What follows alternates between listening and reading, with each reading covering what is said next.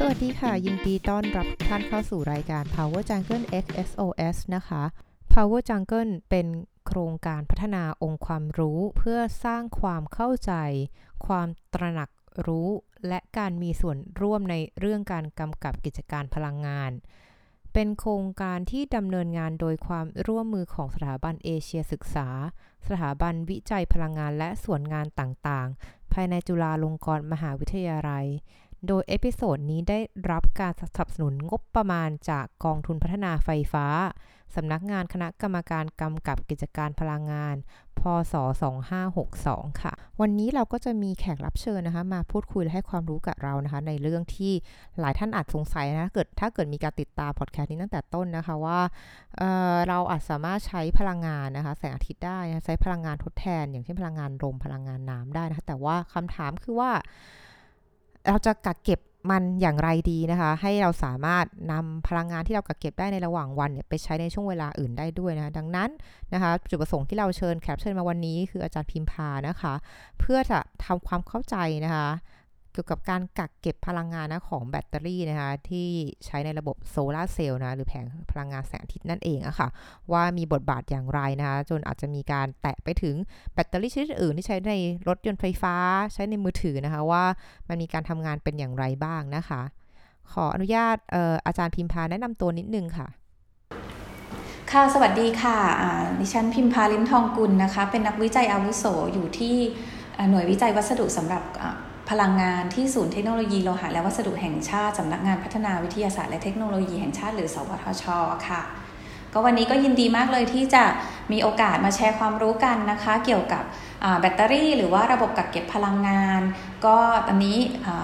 น่าจะเกี่ยวกับพวกโซลาเซลล์แล้วก็สิ่งที่อยู่ในชีวิตประจำวันกันหลาย ๆ อย่างค่ะ อบคุณค่ะอาจารย์ ก่อนอื่นเลยนะคะ ก็คืออยากทำความเข้าใจอาจารย์นิดนึงค่ะ หรือจริงแล้วอยากทำความเข้าใจว่าความเข้าใจที่เรามีเกี่ยวกับแบตเตอรี่เนี่ยที่เคยพูดว่าเออแบตเตอรี่มือถือที่อยู่ใกล้มือใกล้ตัวเราทุกคนเนี่ยก็คือว่าเออเราไม่ควรจะใช้แบตเตอรี่บ่อยๆนะคะหรือว่าถ้าเราไม่ควรใช้แบตเตอรี่ถ้ามันยังไม่หมดต้องให้มันหมดก่อนถึงค่อยชาร์จเนี่ยเพราะว่าไม่งั้นเดี๋ยวแบตจะเสื่อมเร็วนะคะเป็นต้นนะคะว่านี้มันเป็นความเข้าใจที่ถูกต้องหรือเปล่านะคะ หรือแม้แต่เรื่องแบตเตอรี่สำหรับใช้ใน แผงโซลาเซลล์นะที่หลายบ้านเนี่ยบอกว่าเออจริงแล้วแผงโซลาเซลล์เนี่ยก็ไม่แพงมากนะ แต่ว่าไอ้ค่าแบตเตอรี่ที่เอาไว้เก็บกักพลังงานแสงอาทิตย์ที่ผลิตได้ตอนกลางวันเพื่อใช้ตอนกลางคืนเนี่ยมันแพงจังเลยเนี่ย ดูแล้วมันไม่ค่อยคุ้มเนาะดังนั้นไม่ติดแผงโซลาเซลล์ดีกว่า ต่างๆ เหล่านี้ค่ะ เป็นความเข้าใจที่ถูกต้องหรือเปล่าคะหรือว่าอะไรคือความจริงเบื้องหลังความเข้าใจเหล่านี้ของคนส่วนใหญ่ค่ะ ค่ะ ก็ในความเข้าใจเกี่ยวกับแบตเตอรี่ในมือถือนะคะ อย่างแรกก็คือ ตอนนี้เนี่ยมันก็เก็บพลังงานได้เยอะนะคะ แต่คนที่คำถามที่คนถามบ่อยเกี่ยวกับมือถือหรือว่าแบตที่เราต้องชาร์จกันเนี่ยว่าเราควรจะชาร์จมันตอนมันหมดแล้วแล้วค่อยชาร์จ หรือว่าเวลาที่ต้องเอาไว้ชาร์จบ่อยๆ มันจะได้ไม่เสื่อมเร็วอันไหนมันจะดีกว่ากันนะคะ ซึ่งจริงๆแล้วในปัจจุบันนะคะะ เรื่องของแบตเตอรี่ที่เราใช้กันเนี่ยที่ใช้กันในชีวิตประจำวันส่วนใหญ่ก็จะเป็นแบตเตอรี่ประเภทลิเธียมไอออนนะคะ ซึ่งแบตเตอรี่ลิเธียมไอออนนี้เนี่ยจะชาร์จตอนไหนก็ได้ ไม่ต้องรอให้หมดแล้วค่อยชาร์จก็ได้นะคะ จริงๆแล้วเนี่ยมความเข้าใจเกี่ยวกับการใช้ให้หมดแล้วค่อยชาร์จเนี่ยมันก็ไม่ใช่เป็นความเข้าใจที่ผิด แต่มันเป็นความเข้าใจเกี่ยวกับ การใช้งานแบตเตอรี่ที่ดั้งเดิมกว่าลิเธียมไอออนที่เราใช้กันอยู่ในปัจจุบัน ก็คืออย่างเช่น แบตเตอรี่ประเภทที่เราใช้กันเมื่อก่อนสมัยโบราณนะคะ ถ้าคนฟังเกิดทันนะคะ ก็จะเป็นแบตเตอรี่ที่ในมือถือสมัยที่ อันใหญ่มากประมาณแบตเตอรี่ชาร์จรถยนต์นะคะ ที่หนักด้วยนะคะเป็นกิโลกิโล แล้วก็หิ้วกันไปอย่างเท่ราคาเป็นเกือบแสน อันนั้นเป็นแบตเตอรี่ประเภทนิกเกิลแคดเมียมหรือ nickel metal hydride นะคะ ซึ่งเขาเรียกว่าพวกนี้มันจะมีความจำแล้วมันก็จะมีความเสื่อมเร็ว ถ้าเราไม่ใช้ให้หมด แล้วเอาไปชาร์จเนี่ยมันก็จะทำให้มันไม่สามารถที่จุประจุได้เท่าเดิม เพราะฉะนั้นคนสมัยโบราณตั้งแต่มันก็เลยเป็นเรื่องเล่ากันมา แล้วก็การสอนกันมาว่า เออเนี่ย ถ้าแบตเตอรี่เนี่ยเราต้องใช้ให้หมดแล้วค่อยชาร์จนะ ไม่งั้นอะ่ะมันจะเหลือความจุเท่าที่เราเคยใช้มัน สมมติเราใช้ไป 50%แล้วเราเอาไปชาร์จ แล้วรอเราเอาไปใช้อีกรอบ แทนที่มันจะจุ 100%มันก็จุแค่ 50%อันนี้เป็นแบตเตอรี่แบบเก่านะคะนิกเกิลแคดเมียมหรือ nickel metal hydride นะคะ แต่สำหรับลิเธียมไอออนเราเนี่ยจริง ๆ เราก็กลับกันค่ะ คือเราชาร์จบ่อยๆ ได้ก็ยิ่งดีนะคะก็คือไม่ใช่ต้องชาร์จบ่อยตลอดทุก 10 นาทีหรือว่าทุก 10%นะคะ แต่ว่าคือไม่ต้องรอให้หมดนะคะ อย่างที่เราเห็นว่าเวลาที่เราใช้งานเนี่ยในมือถือหรือในอะไรก็ตามเนี่ย บางทีเขาจะมีเตือนละว่าเหลือ 20%จะขึ้นขีดเหลือง 10%ขึ้นขีดแดง หมายความว่าจริง ๆ มันเป็นเหมือนอะลาม alert alert บอกว่าเนี่ยไปชาร์จชันได้แล้วนะ คือหนึ่งคือนอกจากคุณอยู่มีความเสี่ยงเรื่องการหมดของแบตเตอรี่ระหว่างใช้งานแล้วเนี่ย มันยังมีความเสี่ยงเรื่องว่าถ้าเกิดไม่ชาร์จ แล้วปล่อยให้หมดเกลี้ยงจริง ๆ เนี่ยมีโอกาสที่แบตเตอรี่เนี่ยจะไม่ จะเสื่อมได้เร็วกว่าการที่เราใช้ไปแล้วค่อยๆชาร์จค่ะ อ๋อเหรอคะโหอันนี้มันดูเหมือนกลับตาลปัตรนิดนึงเลยนะคะ ใช่ค่ะเอ่อค่ะ ถ้าอย่างนั้นจริงแล้วเราพูดถึงเรื่องการตัวแบตเตอรี่เนี่ยเหมือนเป็น เรียกว่าแหล่งจ่ายพลังงานให้กับอุปกรณ์ไฟฟ้าที่ตอนนี้ปัจจุบันเนี่ยเราก็ใช้กันแทบว่าทุกวันนี้ไม่มีทุกคนต้องมีแบตเตอรี่สักอย่างอยู่ใกล้ตัวนะคะจากไม่ว่าจะเป็นมือถือนาฬิกาอะไรเงี้ยสมาร์ทวอชอะไรพวกนี้ทั้งหมดนะคะ ก็เลยอยากทำความเข้าใจมากขึ้นค่ะว่าการกักเก็บพลังงาน หรือแม้แต่ที่เรียกภาษาอังกฤษว่า energy storage เนี่ยมันมันคืออะไรคะคืออการกักเก็บพลังงานนะคะ หรือ energy storage เนี่ยแบตเตอรี่ก็เป็น วิธีการหรือเป็นอุปกรณ์กักเก็บพลังงานพลังงานแบบหนึ่งอะเนาะก็คือสามารถที่เวลากักเก็บพลังงานเนี่ยจริง ๆ มันเก็บพลังงานอยู่ได้ได้ในหลายรูปแบบ อย่างเช่น เก็บความร้อนก็คือเก็บพลังงานเหมือนกันเนาะอย่างเช่น เรามีกระเป๋าเก็บความเย็นความร้อน อันนี้เราก็กำลังกักเก็บพลังงานอยู่ในรูปแบบที่เป็นความเย็นความร้อน อันนั้นก็คือมีวิธีการกักเก็บพลังงานอย่างหนึ่งอันนั้นก็เรียกว่าเราก็เรียกว่า อุปกรณ์กักเก็บพลังงานด้วย แต่ที่เราคุ้นกันส่วนใหญ่เนี่ยจะเป็นการกักเก็บพลังงานที่เป็นพลังงานไฟฟ้ามากกว่าใช่ไหมคะ ก็คือพวกแบตเตอรี่ supercapacitor ที่เก็บพลังงานในแฟลชที่เราเวลาถ่ายรูป อย่างนี้เป็นต้นนะคะ เพราะว่าคนจะคุ้นกับพวกนี้มากกว่าเนื่องจากเราใช้งานดึงมันมาใช้ได้ง่ายกว่าใช่ไหมคะ จากไฟฟ้าเป็นความร้อนจากไฟฟ้าเป็นความเย็น ตู้เย็นก็คือไฟฟ้าเป็นความเย็นเนาะไฟฟ้าเป็นความร้อนก็เครื่องทำน้ำอุ่น แต่ว่าก็คือไฟฟ้าเนี่ยมันสามารถแปลงออกไปได้ง่ายนะคะ ไปเป็นพลังงานรูปแบบอื่นๆ เพราะฉะนั้นคนก็จะคุ้นว่า energy storage เนี่ยคนก็จะนึกถึงแบตเตอรี่เสมอเป็นอย่างแรกเลยค่ะ แต่ว่าจริงๆมีหลายแบบพ ออาจารย์เล่าให้ฟังก็เลยนึกนึกขึ้นได้ว่าอ๋อสิ่งนี้กระเป๋าน้ำร้อนที่เราแบบใส่เวลาเหมือนให้ให้แบบอยู่ ถ้าเกิดไปเที่ยวเมืองนอกอะไรเงี้ยกระเป๋าน้ำร้อนเอาน้ำร้อนมาเทใส่กระเป๋านี้มันก็เป็นการกักเก็บพลังงานอย่างหนึ่งใช่จริง ๆสำคัญเป็นการกักเก็บพลังความร้อน จริง ๆ เรายังคิดเลยแก้วเยติเก็บความเย็นเนี่ยจริง ๆ ก็เป็น invention ที่ save energy ระดับหนึ่งนะคะ เป็นการกักเก็บพลังงาน เพราะว่าเราสามารถเก็บน้ำแข็งได้นานมากเลยเนาะคน คนที่ออกไปถือไปทั้งวันก็ยังมีน้ำแข็งมีน้ำเย็นๆดื่มนะคะ แล้วไม่ต้องไปซื้อน้ำแข็งใหม่ ซึ่งการผลิตความเย็นก็ใช้พลังงานค่อนข้างเยอะ เพราะฉะนั้นเนี่ยอันนี้ก็คิดว่าเป็นหนึ่งในอินเวนชันที่ใกล้ตัวมากแล้วจริง ๆ เราก็ช่วยประหยัดพลังงานได้เยอะนะคะ เพิ่มความสะดวกสบายค่ะ จริงด้วยเพราะว่านี้ก็ถ้าไม่ได้พูดถึงนี้ก็นึกภาพไม่ออกเราจะเข็ดพอเขาว่ากักเก็บพลังงานปุ๊บเรานึกถึงแบตเตอรี่เป็นก้อนๆทันทีนะคะค่ะถ้าถ้าอย่างนั้นต่อมาเนี่ยก็น่าน่าสนใจว่าก็อยากจะทราบมากขึ้นนะคะ ว่าแบตเตอรี่เนี่ยจริงแล้ว เขามีบทบาทอย่างไรคะสำหรับการกักเก็บพลังงานโดยเฉพาะในระบบของโซลาร์เซลล์ค่ะ คือต้องเล่าให้อาจารย์ฟังอย่างนี้นิดนึงนะคะว่าจริงๆแล้วในเรื่องของการที่พอดแคสต์ชุดนี้นะคะ Power Jungles เนี่ย เรามีการพูดถึงเรื่องพลังงานแสงอาทิตย์เนี่ย หรือโซลาร์เซลล์เนี่ย ค่อนข้างเยอะมาตลอดเลยค่ะ แล้วก็เรียกได้ว่าเทรนหรือว่าการใช้เหมือนอยากติดแผงโซลาร์เซลล์จังเลยเนี่ย มันก็มีมากขึ้นเรื่อยๆนะคะ เพราะไฟก็ เห็นว่าราคาเนี่ยมันก็เริ่มจับต้องได้มากขึ้นจากสมัยก่อนนู้นที่แบบโหมันแพงจังเลย คนธรรมดาจะติดได้อย่างไร มันก็จะเป็นที่มาว่าบางที่ก็จะสงสัยว่าเอ๊ะแล้วถ้าเกิดเราผลิต เรียกว่าเราสามารถผลิตไฟเองได้จากแสงอาทิตย์ที่บ้านของเราเองเนี่ยคำถามคือถ้าเกิดผลิตได้เยอะเกิน หรือผลิตแล้วเรายังไม่ใช้ไม่อยู่บ้านเนี่ยมัน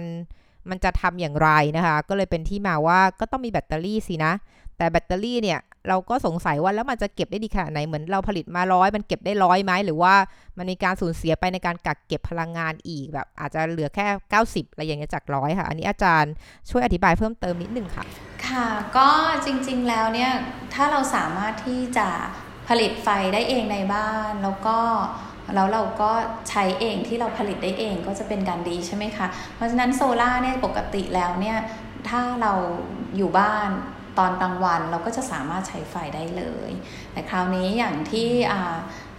ว่ากันว่าถ้าสมมติเราไม่อยู่ล่ะ แล้วเราจะกักเก็บพลังงานไว้ใช้ตอนสมมติตอนหัวค่ำหรือตอนเย็นที่เรากลับมาบ้านได้ไหมนะคะ ซึ่งจริงๆก็ทำได้นะคะ แล้วก็แบตเตอรี่ก็เป็น option แรกเลยที่คนคิดถึง เพราะว่า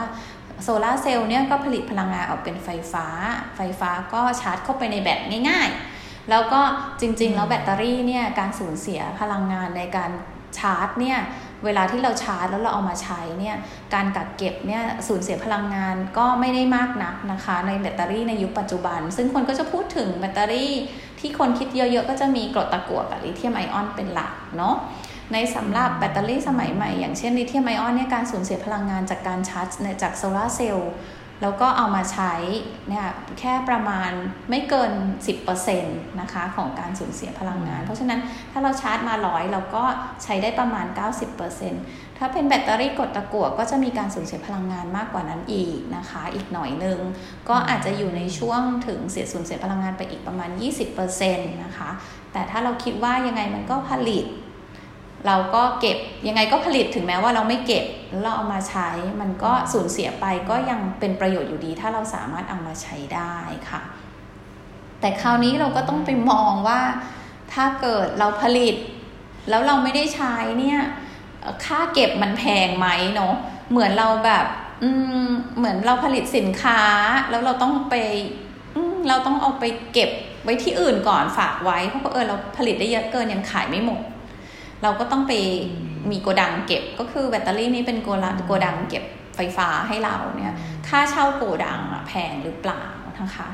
ซึ่งปัจจุบันนี้เนี่ยค่าเช่าโกดังคือค่าค่าผลิตเนี่ยจากการผลิตไฟฟ้าได้หนึ่งหน่วยเนี่ยถูกกว่าค่าเช่าโกดังในการเก็บไฟฟ้าหนึ่งหน่วยว่างั้นเถอะแพงกว่าประมาณ 1.5 ถึง 2 เท่านะคะ ราะฉะนั้นเนี่ยก็จะการที่เราผลิตแล้วเราจะไปเก็บใช้เนี่ย จะคุ้มต่อเมื่อ ตอนกลางคืนเราไม่มีออปชันอื่น ใช่ไหมคะ อย่างเช่น ถ้าเราไม่เก็บเราเอาไปชะแล้วเราคือเราถ้าเราไม่เก็บเราไม่มีไฟใช้เพราะว่าสายส่งไม่ถึงบ้านเราหรือว่าถ้าอย่างเงี้ยต้องต้องต้องยอมเสียค่าโกดังนิดนึง หรือว่าใช่คือถ้าสมมติว่าหรือว่าในลักษณะที่ว่าถ้าสมมติว่า ตอนกลางคืนเราต้องปั่นไฟจากเครื่องกำเนิดไฟฟ้า อย่างเช่น เครื่องปั่นไฟ พวกดีเซลเจนพวกนี้ ซึ่งราคาการผลิตจากเครื่องปั่นไฟก็จะแพงกว่าการที่ผลิตแล้วเก็บ ดังนั้นเนี่ยคือมันก็จะต้องมาดูว่าเราอยู่ที่ไหนเนาะถ้าสายส่งถึงเนี่ยตอนค่าไฟตอนหัวค่ำยังไงก็ยังไม่แพงเท่าตอนที่ที่เราเราเก็บ ผลิตแล้วมาเก็บใช้ ถ้าเราผลิตเหลือนะคะ แต่ว่าเพราะว่าค่าไฟตอนช่วงออฟพีคมันก็ประมาณ 2 บาทกว่า แต่เก็บไฟเนี่ยค่าเก็บค่าเก็บไฟหนึ่งหน่วยนี้ประมาณเกือบ 4 บาทนะคะ 4 บาท เพราะฉะนั้นเนี่ยมันก็เลยจะไม่ค่อยคุ้มค่าถ้าเรายังอยู่อยู่ที่ที่สายส่งที่ที่มีไฟฟ้าเข้าถึงแล้วราคาค่าไฟเราเป็นอย่างเนี้ย แต่บอกว่าอ่านี่เพราะมันเป็นอัตราค่าไฟบ้านเราเนาะ แต่ถ้าเป็นอัตราค่าไฟเมืองนอกที่เราสามารถที่จะผลิตแล้วเก็บแล้วใช้แล้วคุ้ม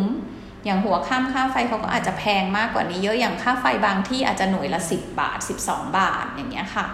ค่าเก็บค่าโกดังเนี่ยประมาณ 4 บาท ไฟยังไงเหลืออยู่แล้วอาจสมมติไฟเหลืออยู่แล้ว หรือว่ามีค่าค่าติดโซลาเซลล์ก็บวกขึ้นไปอีก 2 บาท อย่างนี้ก็ยังไงก็ถูกกว่า 10 บาท ถูกใช่ค่ะ เพราะฉะนั้นในหลาย ๆ ประเทศที่ค่าไฟแพง ๆอะค่ะ ก็จะมีการที่เขาจะนิยมติดโซลาเซลล์แล้วก็แบตเตอรี่สตอเรจ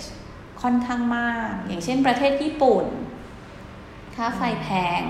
แล้วก็เขาเขาก็เลยจะติดโซลาเซลล์กับ Energy Storage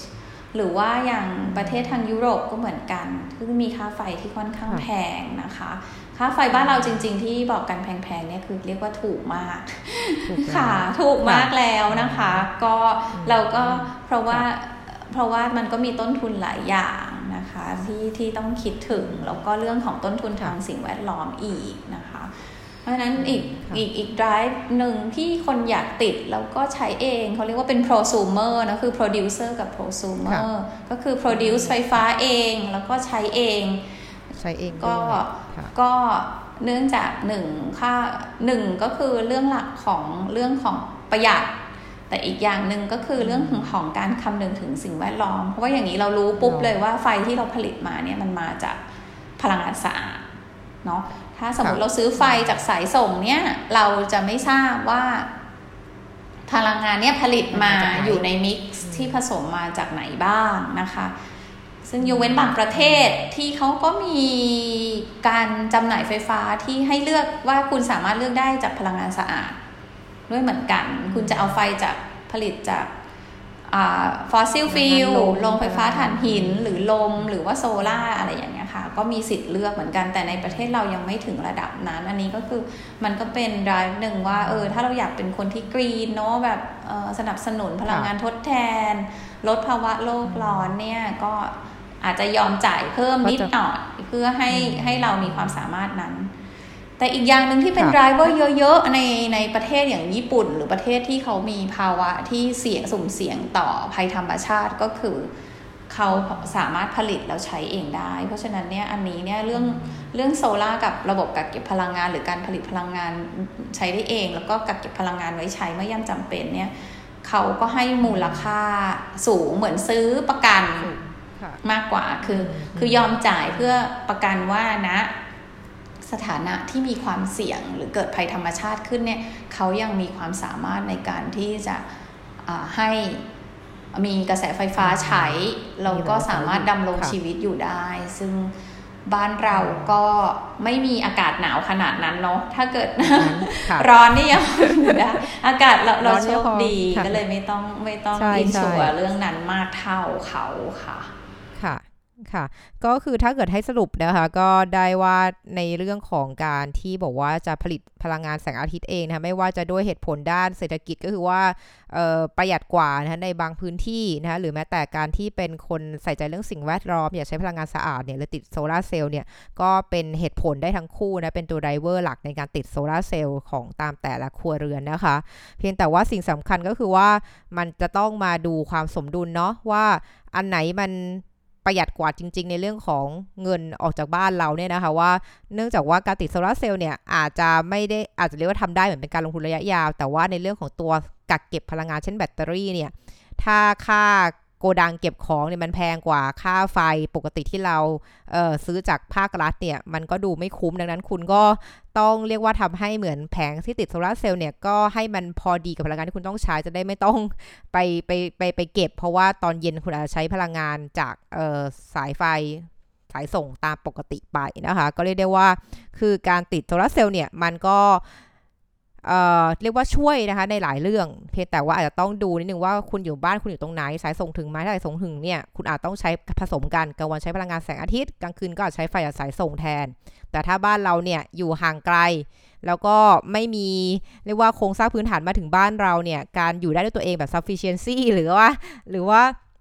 เรียกได้ว่าเอ่อถ้าเกิด กิดอะไรขึ้นอย่างภัยธรรมชาติเนี้ยแล้วเราสามารถผลิตพลังงานเองได้จากแสงอาทิตย์เนี่ยมันก็จะช่วยให้